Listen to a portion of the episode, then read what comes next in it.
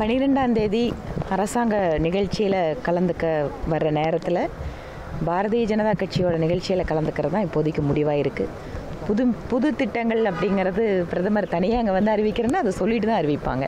அதனால் அவர் வர்றதுங்கிறது மருத்துவக் கல்லூரிகளுடைய திருப்பளவுக்கு வராரு. இன்றைக்கி நம்முடைய தமிழகத்தினுடைய தமிழகம்னு சொல்ல முடியாது இந்தியாவிலேயே கிழக்கிந்திய கம்பெனியை வெற்றி கொண்ட சிவகங்கை வேலு நாச்சியார் அவர்களுடைய பிறந்த தினம். அதற்காக மகளிர் அணி சார்பில் இன்று ஒரு மிகப்பெரிய நிகழ்ச்சி அங்கே ஏற்பாடாயிருக்கு. அதுக்காக தான் வந்திருக்கேன்.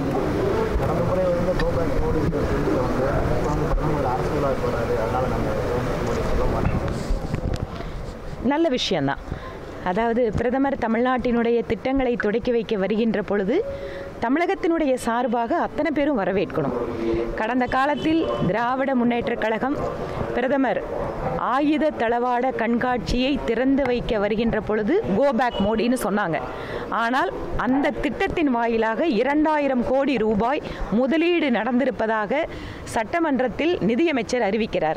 ஆக நீங்கள் திரும்பி போன்னு சொன்னால் கூட அந்த பிரதமர் மோடி அவர்களால் இரண்டாயிரம் கோடி ரூபாய் தமிழகத்திற்கு முதலீடு கிடைத்திருக்கிறது. இதையெல்லாம் இன்று அவர்கள் சரியாக புரிந்து கொண்டிருப்பார்கள் அப்படின்னு நாங்கள் நம்புகிறோம் தமிழகத்தை வந்து மாற்றாந்தாய் பிள்ளைகளாக தான் மத்திய அரசு வந்து பார்க்குறாங்க எந்தெந்த விதத்தில் மாற்றாந்தாய் மனப்பான்மையோட நடக்குதுன்னு அவங்க புள்ளி விவரத்தை கொடுக்க சொல்லுங்கள் அது டிஃபென்ஸ் காரிடாராக இருக்கட்டும் ரோடுகளுக்காக கொடுக்குற பணமாகட்டும் ஒரு லட்சம் கோடி ரூபாயை நெடுஞ்சாலை நம்முடைய சாலைகள் நெடுஞ்சாலைகளுக்காக தேசிய நெடுஞ்சாலைகளுக்காக மத்திய நிதியமைச்சர் அறிவித்தாங்க இவங்க மாநில அரசு சரியாக கோஆப்ரேட் பண்ணாதால இன்றைக்கு ரெண்டு மூணு திட்டங்கள் வந்து நட அமல்படுத்த முடியாத சூழல் இருக்குது இது மாற்றாந்தாய் மனப்பான்மையா?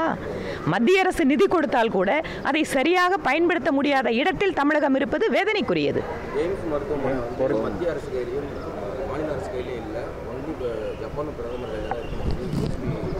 இந்திய பிரதமர் அப்போ இதெல்லாம் வந்து முன்னாடி நாங்கள் சொன்ன போது அவங்க காதில் விழலையா? எய்ம்ஸ் மருத்துவமனை தொடர்ச்சியாக நிதியுதவி கிடைத்தால் தான் இங்கே நடத்துறதுக்கான வாய்ப்புகள் இருக்குது இது கொரோனா காலத்தினால ஜப்பான்லேருந்து ஒரு குழு இங்கே வந்து ஆய்வு பண்ணுறதுக்கு லேட் ஆகுது. இந்த விஷயத்தை தெரிஞ்சிருந்தும் எய்ம்ஸை வேணுனே புறக்கணிக்கிறாங்க. எய்ம்ஸ் செங்கல்ல வச்சுட்டு ஊர் ஊரா சுற்றிட்டு இருந்தார். திரு உதயநிதி ஸ்டாலின் அவர்கள். அந்த செங்கல் அவர் கையில் வச்சுட்டு எலெக்ஷனில் ஜெயிச்சோன்னே இப்போ எய்ம்ஸ் கட்ட ஆரம்பிச்சாங்களா? ஏன் லேட் ஆகுது? ஏழு மாச காலம் ஆகியும் ஒத்த செங்கல் வச்சுட்டே இன்னும் சுத்திட்டு இருக்காங்க. ஏன் இது நடத்தல? அப்போ புரிஞ்சுக்கணும் விஷயத்தை. அப்போ இவர்கள் அரசியலுக்காக ஒற்றை செங்கலை வைத்து மக்களை ஏமாற்றி இருக்கிறார்கள்னு தெரியுது.